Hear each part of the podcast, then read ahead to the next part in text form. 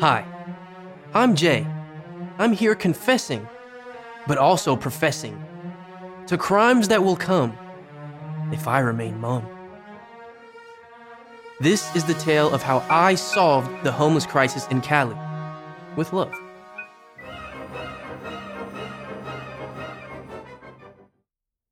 Hi, I'm Jay. I'm white. I live in Los Angeles. I like thrifting and poisoning homeless people. What else? I'm 26 foot tall, well, obviously male. But in high school, I did identify as non binary to get keys to the gender neutral bathroom. I didn't always like poisoning homeless people. It's a new thing. You see, we were giving out free burritos I make myself with my special recipe a large sized 10 inch tortilla, ground chicken, beans, maize, which is just basic GMO corn from Walmart, six identical and absolutely perfect garlic heads made in China for $1 and no expiry date, a packet of old El Paso seasoning, and lots of love. Just kidding. Love is not an ingredient, it's a state of mind.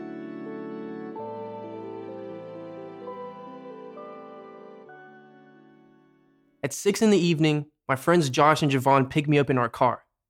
Yes, we own a car, a Kia Forte 2018. It's heavily pre owned with 200k mileage, vacation in Mexico more than once, but it does the job of getting us places. Josh has a driving license and a place to park it, just the driveway of his parents' home. Jevon is the one who basically paid for the car. Jevon's cash, by the way, is completely clean. He worked all summer at his dad's barbershop. We used to joke and say, Jevon's not black. He goes to college. Funny, huh? I'm white, Josh is Jewish, and Jevon is the one in college. It's a community college, but in two years he could transfer to Cal State and graduate as a bioengineer. Jevon's family is first generation immigrants from Barbados. They're not angry BLM or anything, just normal, decent folks who think the American dream is still a thing. Jevon's mom wants him to be friends with white people. Josh is not white, but his parents are in real estate. They're rich. Rich equals white. Or does it?